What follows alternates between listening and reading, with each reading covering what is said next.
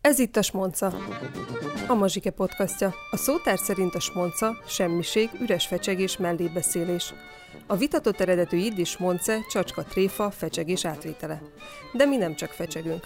A kortárs zsidó kultúra alakítóival, résztvevőivel és kutatóival beszélgetünk fontos dolgokról könnyedén, mindenről, ami kultúra és kicsit is zsidó.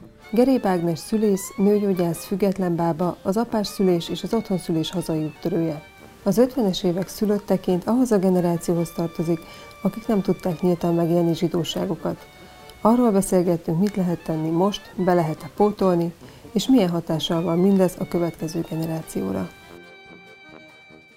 Hosszú ideig orvos akartam lenni, és aztán volt egy rövid idő, amikor színész akartam lenni, és akkor az apukám azt mondta, hogy ha igazi tehetség vagyok, akkor az ki fog derülni akkor is, hogyha előtte leszek orvos, ami akartam lenni, és akkor majd utána, ha annyira tehetséges vagyok, akkor majd lehetek még színész, de ez fordítva nem lehetséges. És lettél színész? Nem.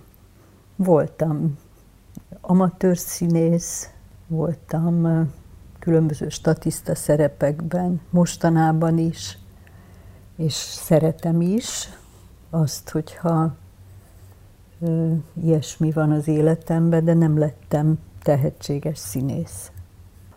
Hát azt mindig tudtam, hogy határterületen szeretnék maradni. Nem mindig, amikor már így beleláttam abba, hogy az orvosok mit csinálnak általában, és ami inkább az egészséget, az egészség színvonalát növeli de hogy nem akartam belgyógyász, szemész, fülész, mit tudom én, micsodász lenni. Elkezdtem így keresni, hogy mi való nekem, és 16 éves voltam, amikor elmentem a, az akkor még létező Lipót mezőre nyáron dolgozni, vagy 17, azért, hogy lássam, hogy a pszichiátria nekem való-e, vagy nem.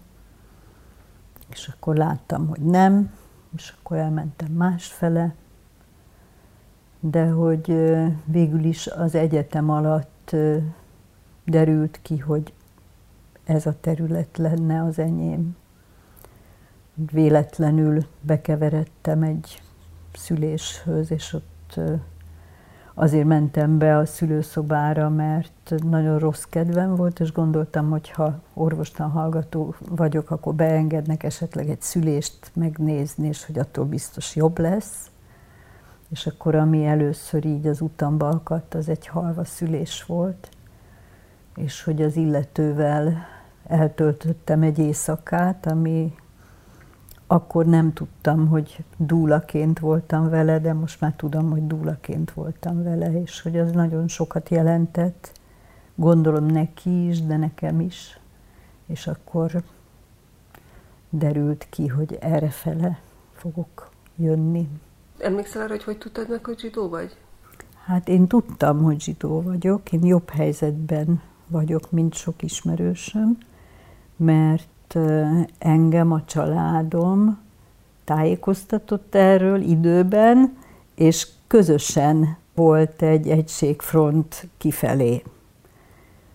Míg egy csomó ismerősömet egész fölnőtt koráig becsapták a szülei, és védelemből, önvédelemből nem mondták meg nekik, hogy zsidók. Én tudtam. Tehát nekem azért jobb helyzetem volt, mert az azért nagyon nehéz, így is nehéz, és nehéz is volt, de hogy az meg külön nehéz lehet, amikor valakit a saját szülei csapnak be, annak ellenére, hogy az ő érdekében teszik. Miért nehéz? Hát azért, mert az, azok, akikben bízom, akik, hogy nehéz volt ez az egységfront is, hogy kifelé egységfrontot kellett képezni, és a külvilág fele hazudni, és titkolni a zsidóságot. És az is nehéz volt, de az meg még nehezebb, amikor valaki egyszer csak rádöbben, hogy ő zsidó, és annak nyomát se látta de aztán kiderül, hogy viszont a szüleit deportálták, viszont a nagyszülei mind ott vesztek, és akkor ezzel egyszer csak szembesülni. Én tudtam ezeket. Tehát te 52-ben születtél, te gyerekkorodban még a köz, közé, hát nem is, ez nem közélet, hétköznapokban titkolni kellett? Igen, abszolút. Iskolában? Abszolút, abszolút. Az apukám pedagógus pályán volt, tehát neki aztán abszolút titkolni kellett mindent, és én egészen sokára jöttem rá bizonyos dolgokra, ami a kiskorunkban volt, hogy az miért is volt úgy egész sokára. Általános iskolás koromban tudtam azt, hogy az apukám, aki ö, abban az iskolában, ahol én tanultam, ott a, a főiskolásoknak volt oktatója, és mint pszichológus egy csomó olyan dologra volt behatása a gyakorló általános iskolában, amire másnak nem, és hogy ő egy csomó mindent így kitalált, például a, hogy a szombaton ne legyen írásóra, akkor még iskolába jártunk szombaton is, és akkor kitalálta, hogy írásóra ne legyen, hogy ne köljön írni, hogy szombaton legyen az osztályfőnöki óra, a testnevelés óra, olyan dolgok, amiket a szombattartónak meg lehet tennie.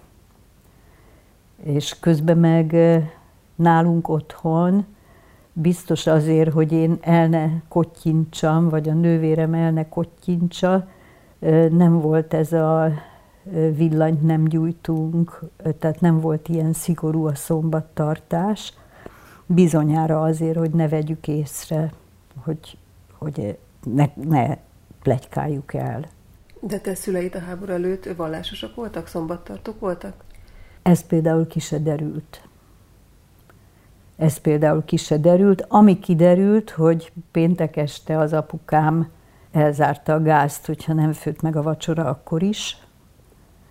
És ami szintén nem derült ki, hogy miért volt, csak egész fölnőtt koromba jöttem rá, hogy nekünk szombaton nem volt szabad az apukánkat zavarni, csak amikor ő előjött és akart a családdal sétálni menni, akkor lehetett vele lenni, meg amikor ebédelni jött, de egész nap ő úgymond dolgozott a dolgozó szobájában, és én aztán jöttem rá, hogy ő nem dolgozott, hanem pont, hogy szombatot tartott. Nagy titokban a dolgozó szobájában. Meg egy csomó minden ilyen összeállt aztán később. De ami például nem állt össze, és ami nagyon rossz, hogy nem állt össze, hogy a zsidóság kérdése az aztán számomra fontos lett, de hogy akkor én már nem tudtam a gyerekeimnek megtanítani semmit sem, mert hogy én se tanultam meg semmit se, szinte semmit se. És hogy az máig bánt, hogy nem tudtam a gyerekeimnek továbbadni azt, hogy, hogy ők hogy nekik fontos legyen a zsidóság. Egyébként van, amelyiküknek fontos is valamennyire, és van, akinek meg egyáltalán, sőt, ezt bánom, hogy rosszul csináltam. De hát erről meg nem hiszem, hogy én tehetek. Nálunk nagyon kellemetlen volt az, hogy ahogy megtartottuk az ünnepeket, az ilyen titkosítva volt, redőny lehúzva, spaletta becsukva, gyorsan, gyorsan a belső szobában, ha véletlen jön valaki, akkor semmi nyomot ne lásson, siessünk. A nagy ünnepeket megtartottuk, meg a péntek estéknek is volt egy külön jelzése, de például fölvágtuk a kenyeret, meg volt kidus, de hogy igazából ez csak ilyen, mintha rutin lenne, tehát csak úgy történt, és aztán gyorsan már másról beszéltünk már, tehát hogy nem, nem igazán volt meg az ünnep hangulata. És neked mikor lett ez fontos? Hmm, mikor mi kicsik voltunk, akkor az anyukám úgy, hogy ők nem jártak templomba, engem, meg a nővéremet valakihöz elküldött mint, pót, mint hogy is mondjam, hogy hogy kerül. Szóval, hogy így jártunk vele péntek este a templomba, meg hosszú napkor, meg megáldott bennünket a péntek esti gyertyagyújtás után. Hány éves vagy akkor?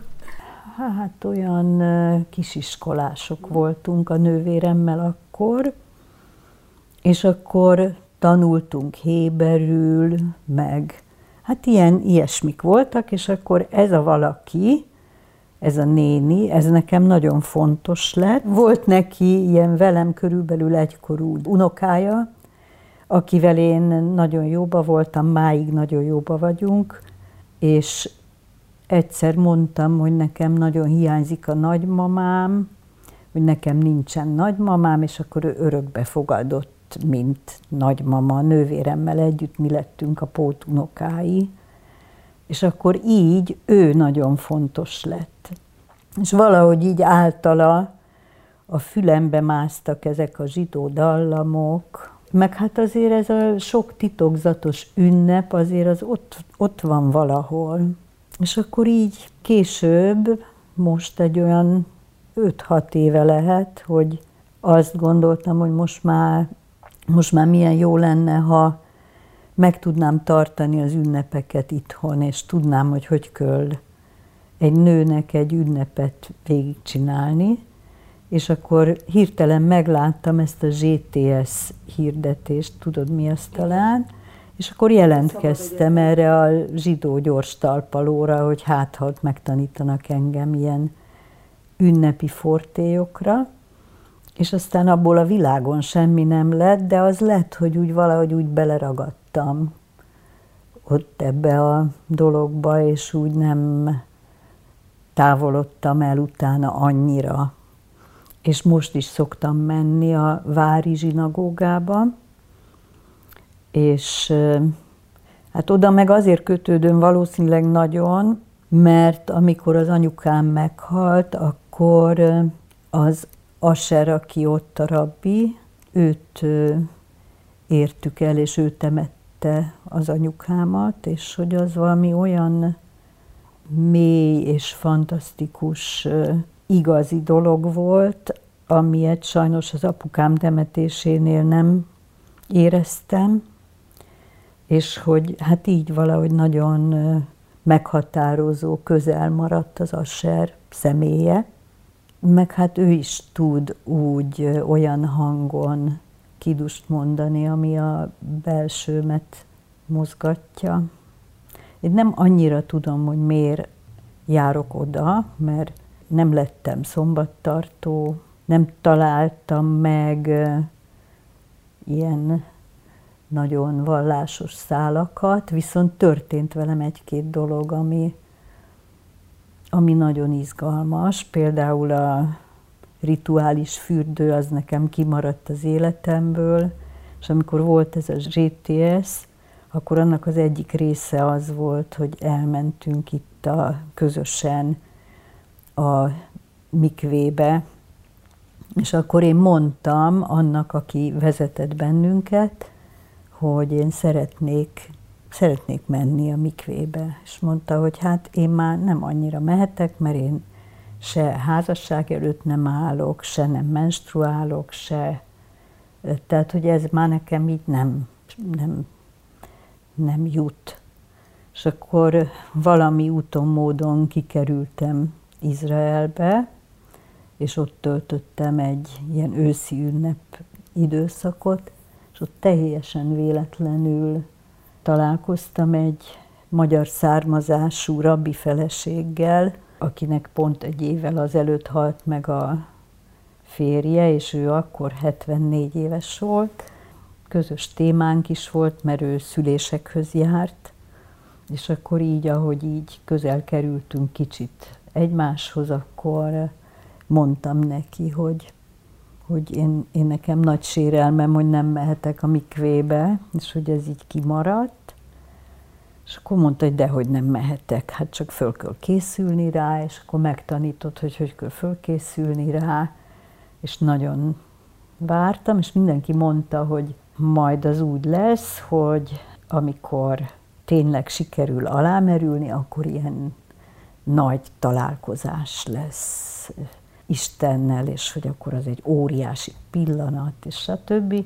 És akkor, hát én nem ilyet éreztem, hanem képzeld, az történt, az biztos tudod, hogy a mikvének éle, élő vízzel kell, hogy kapcsolata legyen.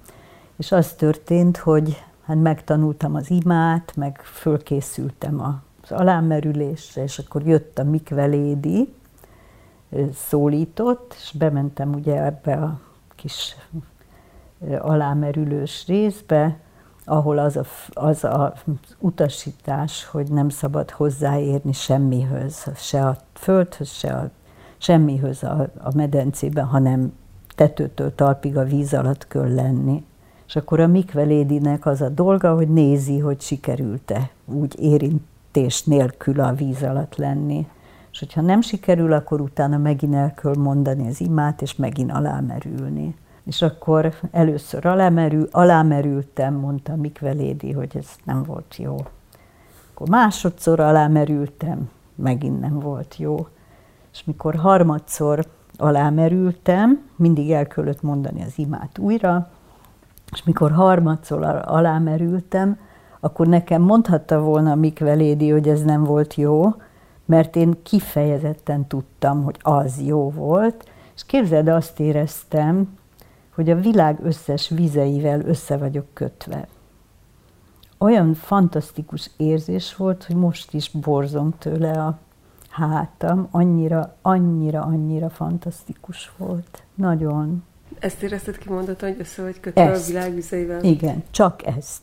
De ez egy ilyen határozott valami volt. Még egyszer éreztem valami határozott valamit, és ez pedig akkor volt, amikor teljesen ö, nyaralás céllal, ö, illegálisan, még akkor nem volt szabad Izraelbe menni, ö, három gyerekkel, ö, hajóval, Olaszorsz, vagy Görögországból átmentünk Izraelbe. Hányba vagyunk? 1987, 6, valahogy így. És akkor, ahogy megérkeztünk Hajfára, és kitettem a lábamat a hajóból a földre, egyszerűen földbe gyökerezett a lábam, mert az is egy ilyen érzés volt, mint hogy a világ vizeivel össze vagyok kötve. És azt éreztem, hogy ez az én földem. Képzeld. Pedig én soha előtte se, azt se tudtam, hogy ha hazaszeretetről beszélnek, az mit jelent. Fogalmam nem volt, és nem értettem senkit soha, aki erről beszélt. És ezt, ezt éreztem. Így a lábamon keresztül átment rajtam a hajamig, hogy ez, ez az enyém. Itt vagyok itthon. Azóta se éreztem egyébként, pedig voltam azóta is Izraelbe, de akkor már nem éreztem semmi ilyesmit. De ez akkor is volt. Felmerült az, hogy Izraelbe költözni? Hát nem, hát itt van csomó unoka, gyerek, illetve hát fölmerült sokszor, de mindig ez jött, hogy nem. Akkor is fölmerült, amikor így szó volt róla, hogy hát ha börtönbe kell menni, és hogyha börtönbe kell menni, akkor hát ha ilyen módon meg lehet úszni, hogy Izraelbe költözzek. És akkor úgy az lehetett volna, mert hogy akkor se találkoztam volna többet a gyerekeimmel, unokáimmal, ha börtönbe lettem volna, mint ha Izraelbe költöztem volna. Úgyhogy ez akkor fölmerült ilyen formán, de hát szerencsére az alól fölmentettek, úgyhogy az elmaradt. És a szüleid életében a, a zsidóságok titkolása később sem oszlott el a rendszerváltás után sem? Az apukám akkor már nem élt, biztos eloszlott volt, tehát biztos más lett volna minden, ha ő akkor még él. És az anyukám meg nem nagyon beszélt dolgokról, a deportálásról se természetesen, alig tudtunk valamit, és amikor meghalt, akkor meg ránk hagyott egy ilyen vastag írást, ami, amit azóta se voltam képes elolvasni még. Abba sok mindenről van szó. Honnan tudod, hogy mi van benne, a gyerekek elolvasták? Nem, belenéztem, de nem tudtam elolvasni. Egyszerűen nem sikerült. Próbálkoztam, de még nem, majd elolvasom biztos egyszer. Van egy közös előadásod a lányoddal, ami mintákról, sorsmintákról szól, és hogy abban említitek ezt, hogy a te édesanyád, az ő nagymamája mennyire erős volt, és hogy neki a, egy kicsit a tagadás volt az éles stratégiája, hogy azt mondta, hogy majd akkor foglalkozik a problémával, ha már megszűnt, nem? Ez egy kicsit ilyen, amit most mondasz, nem? Hogy nem tudom elolvasni? Uh-huh. Nagyon mélyen érint, és nem tudom elolvasni.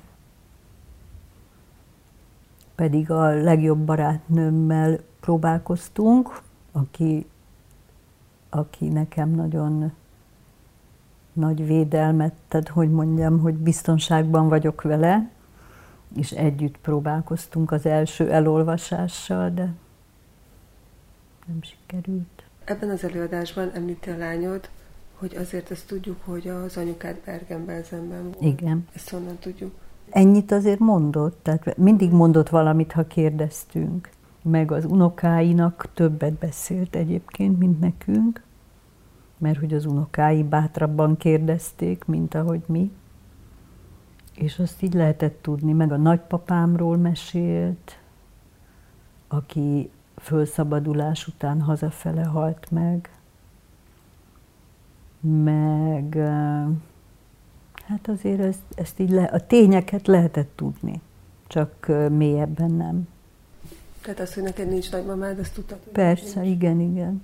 Hát mondjuk az egyik nagymamám nem ezért nem volt, de hogy többiek, összes többiek ezért nem voltak. Meg apai ágon is ezért nem volt senki meg az apukám is ebből kifolyólag halt meg olyan nagyon korán, mert hogy olyan betegséget kapott a munkaszolgálatban, amit akkoriban még nem tudtak jól kezelni, és aztán krónikussá vált, és 58 éves korában meghalt. Ja, még visszatérve a temetésre, az anyukám temetésére, hogy ott, ott voltak az unokáim is, és teljesen a zsidó hagyományoknak megfelelően történt a temetés.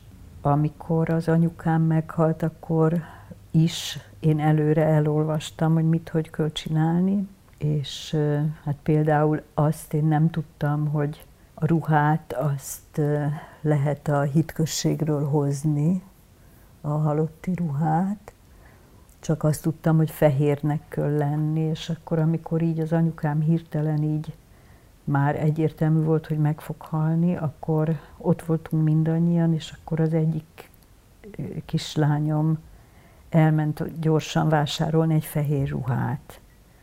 És akkor azt például nem tudtam, hogy erre a célra kell varatni. És akkor elment venni egy fehér ruhát, de csak olyan fehér ruhát talált, ami ilyen nyári, divatos izé, egyszerű, de vál, szóval, hogy olyan fiatalos fehér ruhát talált, és akkor gyorsan hívtunk egy varónőt ismerettségi körből, hogy vigye el a ruhát, és varja, varja meg másmilyenre gyorsan. És akkor olyan jó, hogy végül is úgy lett, hogy varatva volt. És az is nagyon jó volt, hogy én azért az asernek szóltam, mert azt éreztem, hogy nem akarom, hogy senki idegen ott legyen, és akkor az anyukám szombat este halt meg, megtaláltuk az anyukámnak a végrendeletét, és abban az volt, hogy azt szeretné, hogy a zsidó hagyományok szerint temessék el.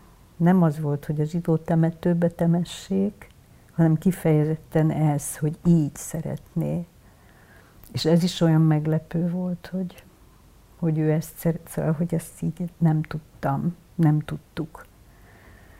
És akkor, ami még nagyon érdekes és fantasztikus élmény volt, hogy miután a nővéremmel ketten végig ültük a süvét otthon, és följöttünk Pestre, a, mikor letelt, és beszélgettem, sétálni mentem az egyik unokámmal, aki akkor volt 5-6 év körüli, és akkor sétáltunk, és egyszer csak azt mondta, hogy amikor az anyut temettük, akkor ez meg az meg az történt. Nem azt mondta, hogy temették, vagy a temetés volt, vagy valami, hanem ezt mondta, és teljesen döbbenetes, de tényleg, szóval, hogy annyira ö, erős ö, volt ez a, ez a temetés, annyira erősen ott volt mindenki, a, vitték a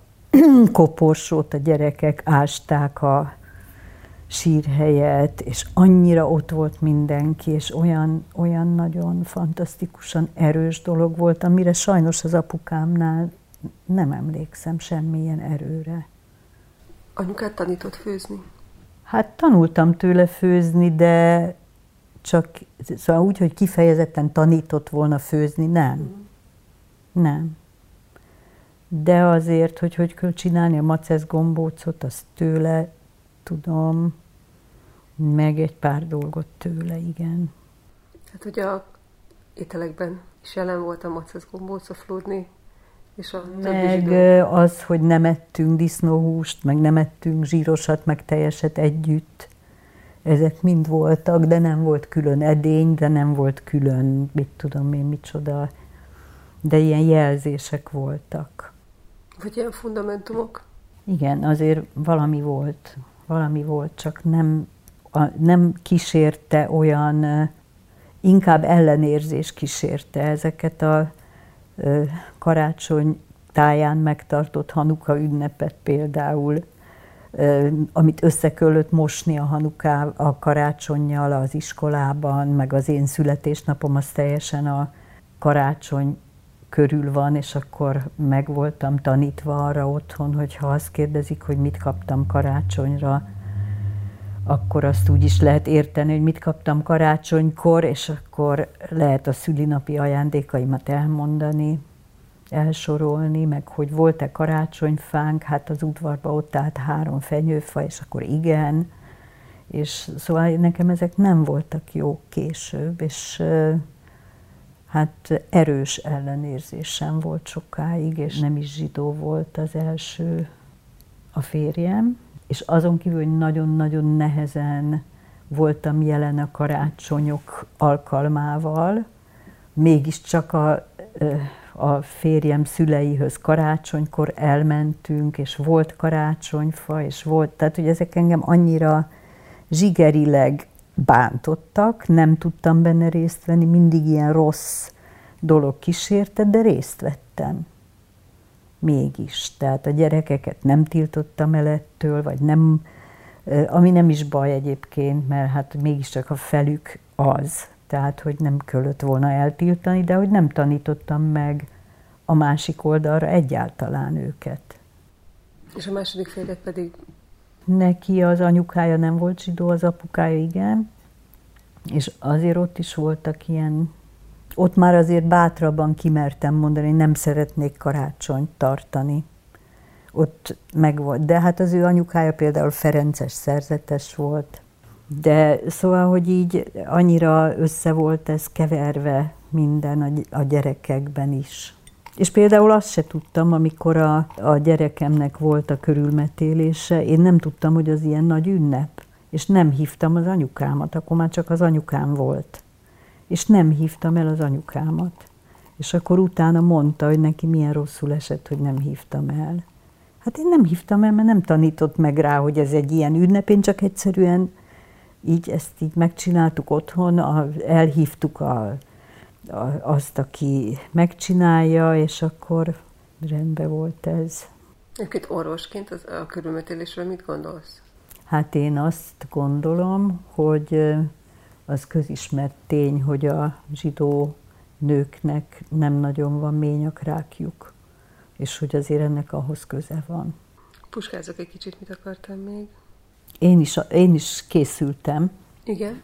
Most hallottam a Baruchnak egy előadását, született most neki egy unokája, és annak kapcsán a múlt héten volt egy előadás, amiben elmondta, hogy a Lubavicsi Rebbe azt hirdette, hogy a szülés megindítás nem jó, és hogy amennyire lehet a császármetszést kerüljük el. Azt mondta, van, hogy a Lubavicsi ebbe fölhívja figyelmet arra, hogy a szülés az Isten kezében van, és hogy hagyjuk a szülés megindulását magától történni, és amennyire lehet, kerüljük el a császármetszést. Még azt is mondta ebben az előadásában, hogy ami nekem szintén nagyon fontos, hogy, a, hogy miért vannak a, a születés után az elkövetkezendő első péntek este miért van ünnep. Egyik magyarázat az az, hogy mert amikor születik a kisbaba, akkor elmennek hozzá az angyalok, és vagy valami egy, nem tudom, angyal, egy vagy több, nem tudom, egy talán, és akkor az egész tórát megtanítják neki, mielőtt megszületik, és akkor miután megszületik, akkor utána elfelejti, és azért van az ünnepség, hogy kisbabának bebizonyítsuk, hogy van még lehetősége a tóra tanulása. Ne szomorkodjon, és ez azért érdekes nekem egyébként. Egyrészt azért, mert azt, hogy a szülés, a halál és az eső az az Isten kezében maradt. És ez olyan, olyan, olyan érdekes, olyan jó ez a, hogy az időjárás és a születés és a halál. Na, és hogy azért érdekes nekem ez a, mert az persze, hogy az, az világos, hogy az nekem mindig is fontos volt, hogy minél háborítatlanabbul zajljék egy szülés, és ne indítsák meg, és ne legyen császármetszés. És azt is mindig mondtam, hogy ezek az újszülöttek, akik háborítatlanul születnek, olyan bölcs tekintettel jönnek a világra, hogy egyszerűen döbbenetes, hogy belenézni a szemükbe, és látni azt, a, azt az értelmet, azt a tudást, azt a mindenhatóságot, amit a szemük közvetít, és akkor hát, hogy mindig is mondtam, hogy ebből már csak felejteni lehet, ahogy ők megszületnek, és most ezt hallottam. Meg avval is készültem egy kicsit erre a beszélgetésre, hogy elővettem egy régi jegyzetemet, amit, amit ilyen szülés körüli dolgokhoz gyűjtöttem, és van egy barátnőm, aki szintén fölnőtt korában későn tudta meg, hogy zsidó, és most képtanban, rabi képzőbe jár egyébként, és a férje rabbi, és hogy van három gyerekük, és hogy a, a, ő a bába képzőt is elkezdte, és van sok közös témánk, és ő adott nekem egy csomó ilyen támpontot ahhoz, hogy a zsidóság és a szülés, születés az hány ponton kapcsolódik egymáshoz, és például azt is mondta, hogy a szabadság, a pészák, a kivonulás, az például a bábák, hogy megtagadták a fáraó parancsát, hogy az első szülötteket mind meg kell ölni, és hogy a, még hazudtak is a fáraónak, és hogy szabad, szabadság itt kezdődik például, meg a, azt mondta még, hogy a kivonulás az egy ilyen szűk út, és a nép megszületése, ahogy ott kibújik, kijön abból, hogy az milyen párhuzam lehet. Szerinted van zsidó szellemiségű szülés, vagy szülés, születéskísérés? Szerintem az enyém olyan, de még nem sikerült, nem sikerült túl, hát lám-lám, kerüljük el a császármetszést, meg a, meg a szülésindítást, az én, ez, ez is stimmel, de hogy igazából, amit én Jeruzsálemben végigéltem, egy kórházi, egy zsidó kórházban lévő szülést, az nekem hogy is mondjam, egészen a velejemig hatolt, és nagyon, nagyon nehéz élmény. Nagyon nehéz volt látni, ahogy a vajudás közepén bejönnek idegen nők, és a szülőnőtől hiszen ő most közel van az angyalokhoz, szülőnőtől áldást kérnek. Nekem ezek nagyon nehezek, és egyszerűen nem, és hogy aki éppen vajudott, az, annak egyáltalán nem volt ez fura se. Semmi jelét nem mutatta annak, hogy ez őt kizökkenteni, vagy neki rossz lenne, úgyhogy biztos meg lehet találni valamit ebben is, hogy hát őt nem zökkentette ki. De ez egy ilyen nagyon vallásos közeg Igen, volt? ez egy nagyon vallásos közeg volt, és nagyon nehéz volt nekem ott lenni. Nagyon-nagyon-nagyon nehéz volt. Viszont az is gondolom, hogy tekintettel arra, hogy, a, hogy, le, hogy volna itt mit tenni, mert hogy a, például a dúlák szerepe, hogy a vallásos, ugyebár a, nem lehet a nőhöz érni, amikor vérzik, és hogy a szülésnél nyilván van vér, már előtte is, vajudás közben is, és hogy a legkisebb vér megjelenése után már nem lehet a fizikai támasza a férje nőnek, és ez például ez is nagyon nehéz volt nekem ott, hogy, hogy úgy láttam, hogy a nőnek kéne, hogy a, a párja megtámassza, vagy valami, és nem jött oda, és, és szóval, hogy ezek nagyon nehezek voltak nekem, és a dúla szerepe itt például nagyon nagyszerű lehet, hogy, hogy akkor, ha a férj nem tud a támasz lenni, akkor ő meg tud.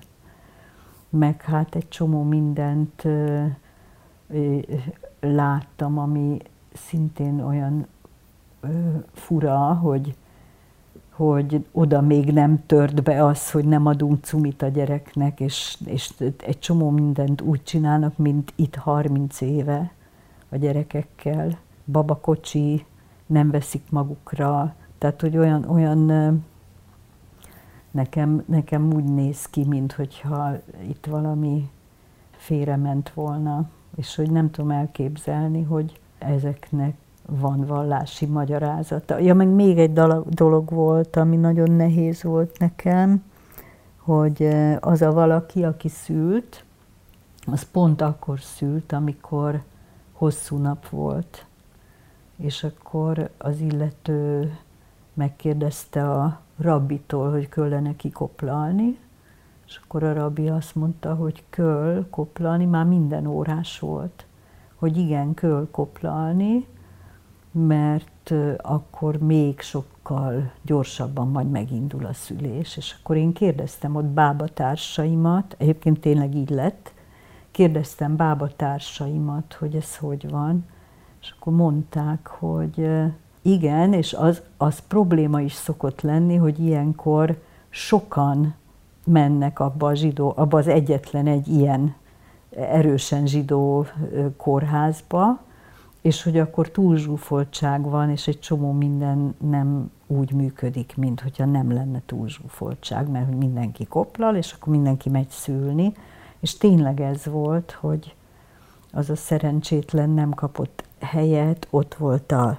ilyen kis elkülönített, függönnyel elkülönített kis izécskékbe, mert nem volt hely, és akkor szegénynek hányni köllött, és ki akart menni a vécére, de ott hirtelen meglátott egy kaftánost, akkor vissza a, a függönnyel elkerített izébe, akkor engem jobb hiány lehány, de hát ez nem volna baj, csak az a baj, hogy neki rossz volt, hogy nem tudott elmenni a vécéig, mert mert ha meglát ugye egy férfit, aki idegen, ő nem mehet abba a lenge ruhába a vécére. Tehát ilyen, ilyen dolgok is voltak, és nagyon rossz élmény volt ez, ez, ezt látni, hogy ilyen nehéz körülmények lesznek attól, hogy, hogy vallási keretek vannak. Az, az jutott eszembe, hogy te, te vonzódsz az ortodoxiához, úgy tűnik nem lettem ortodox,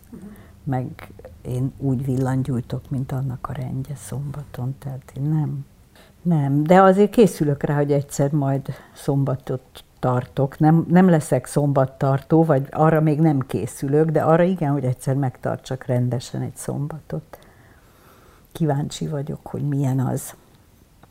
Mint ahogy a hosszú nap ról is, amikor kint voltam Izraelben, olyan fantasztikus élményem lett, hogy előtte nálunk mindig az volt, hogy köllött iskolába járni, és közbe koplalni, és köllött dolgozni, és mit tudom, és közbe koplalni.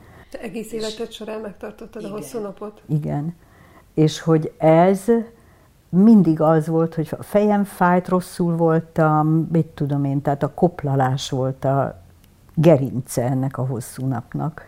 És akkor, hogy így kikeveredtem Jeruzsálembe, ebbe a nagyon vallásos közegbe, és ott voltam Jom Kipurkor is, egyszerűen annyira fantasztikus élmény volt ott közöttük ez a hosszú nap, ez a Jom Kipur, hogy, hogy így egyáltalán semmi köze nem volt ahhoz, hogy én éhes vagyok-e.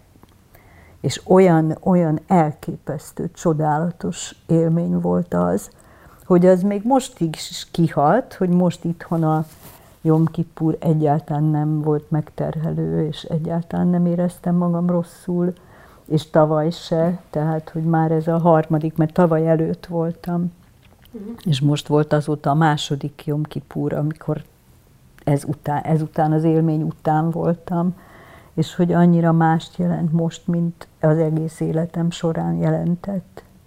Fantasztikus élmény volt. Szeretnék még megkérdezni valamit, hogy te úgy hiszel a törvényekben? És az lehet, ez univerzális zsidó törvények is, meg törvények általában? Törvényszerűségekben hiszek, törvényekben, amik nem azonosak a, azokkal a törvényekkel, amiket itt meg lehet szegni. Tehát semmi köze számomra, ha azt mondjuk, hogy törvény, akkor az nem az, ami az alkotmányba, vagy nem tudom mi bele van írva. Nekem az nem az. És igen, hiszek a törvényekbe, amik, amik kikristályosodtak, és amik, amik tapasztalatokon alapuló törvények, abba hiszek, igen. A zsidó törvények lehetnek ilyenek? Találkoztam olyannal, ami döbbenet. Már orvos voltam rég, amikor megtudtam, hogy a körülmetélés napján, a nyolcadik napon van a szervezetünkben a legtöbb olyan anyag, hogy a legkevésbé vagyunk vérzékenyek az egész életünk során. Hát ez nekem egészen fantasztikus dolog volt megtudni. És van egy pár ilyen, ami így kiderült. Ezt elmondanád, hogy mit gondolsz a mikvéről, hogy a nők egészségének szempontjából Hát a lelki egészségük szempontjából is azt gondolom, főleg a mai világban, amikor ennyi rengeteg a vállás, hogy, és ennyire kevéssé fontos a ö, szex, vagyis hát ennyire más a fontos benne, hogy, hogy én azt gondolom, hogy ez nagyon izgalmassá is teszi a szexuális életet, maga ez a, az egész mikve téma. Azon kívül nagyon jó arra is, hogy a termékenység fokozódjon. Ez volt a Smonca, a Magyar Zsidó Kulturális Egyesület podcastja. Köszönöm, hogy velünk tartottál. A kultúra hidat teremt az emberek között. Ha te is fontosnak tartod Egyesetünk civil tevékenységét, kérjük támogasd a Magyar Zsidó Kulturális Egyesületet és a Magyar Zsidó Kultúrát. Ezt az adást például a Független Média Központ támogatta. Legyél tagunk, kövess programjainkat, és hallgass a Smoncát a következő hónapban is.